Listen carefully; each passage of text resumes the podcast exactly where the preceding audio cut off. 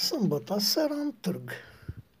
Sâmbătă trecută ne-am spus că n-ar fi rău să hoinerăm puțin prin oraș înaintea întâlnirii cu niște prieteni dragi. Zis și făcut, am pornit. Alene. Am intrat doar în atmosferă. Prima oprire fost pe ulița armenească, acolo unde trece o șatră țigănească, după cum zice cântecul. Așadar, la festivalul care tinde să devină tradiție, N-a trecut doar o șatră țigănească, ci și ceva greci și niște evrei și bragagii autohtoni. Spus pe scurt, evenimentul este agreabil, dar, dar bătătura e mult prea strâmtă. Nu este loc de ajuns nu atât pentru târgoveți, cât mai ales pentru tarabele cu bragă și zaharicale, pomadă ursulimanuri pentru cocoane. Așa că le zicem dumnealor jupânilor, negustorilor, adică armenilor, ca pe viitor, să mai fură uliță pe șirul lor trei zile și să cheme și să arvunească mai mulți meșteri și meșteșugari și guriștori, lăutari, să aibă cocoanele unde alege și domnii de unde să fugă. Că dacă e loc mai larg și doar horror pune mahalagii de în București. Mai că uitam. De bei Bragă Bogdania, ai grijă să nu dai cu cușma în câini.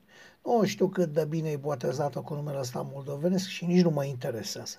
Pentru că Braga e o minune și bate oricând la fundul ei multinațional orice băutură cu farafastăcuri de filfizon și juriști.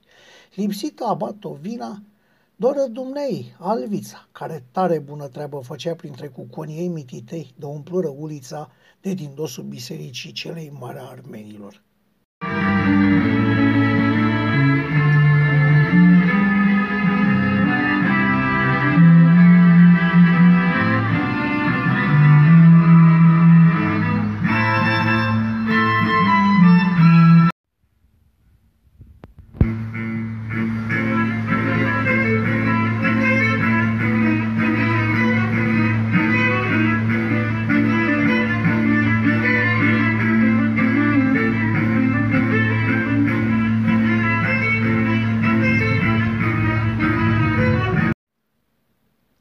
Apoi, încetișor, într-un spre curtea arsă, am poposit în unghiul făcut de bolnița Colțea cu șefii agriculturii și domeniilor. Puteți râde de mine, eu tot nu știu exact cum îi spune, așa că rămânem la vioara spartă.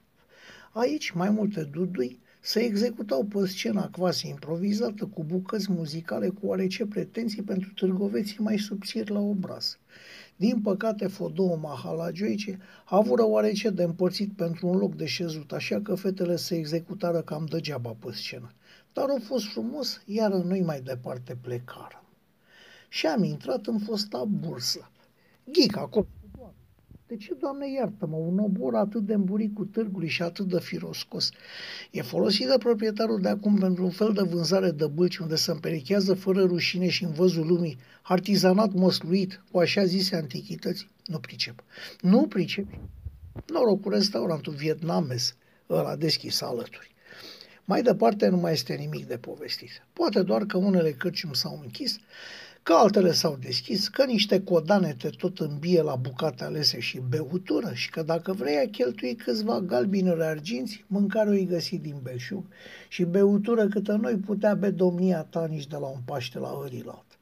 Așa fu o seară pentru un târgovesc de pe uliță și conița dânsului. Dar să deie domnul să mai fie.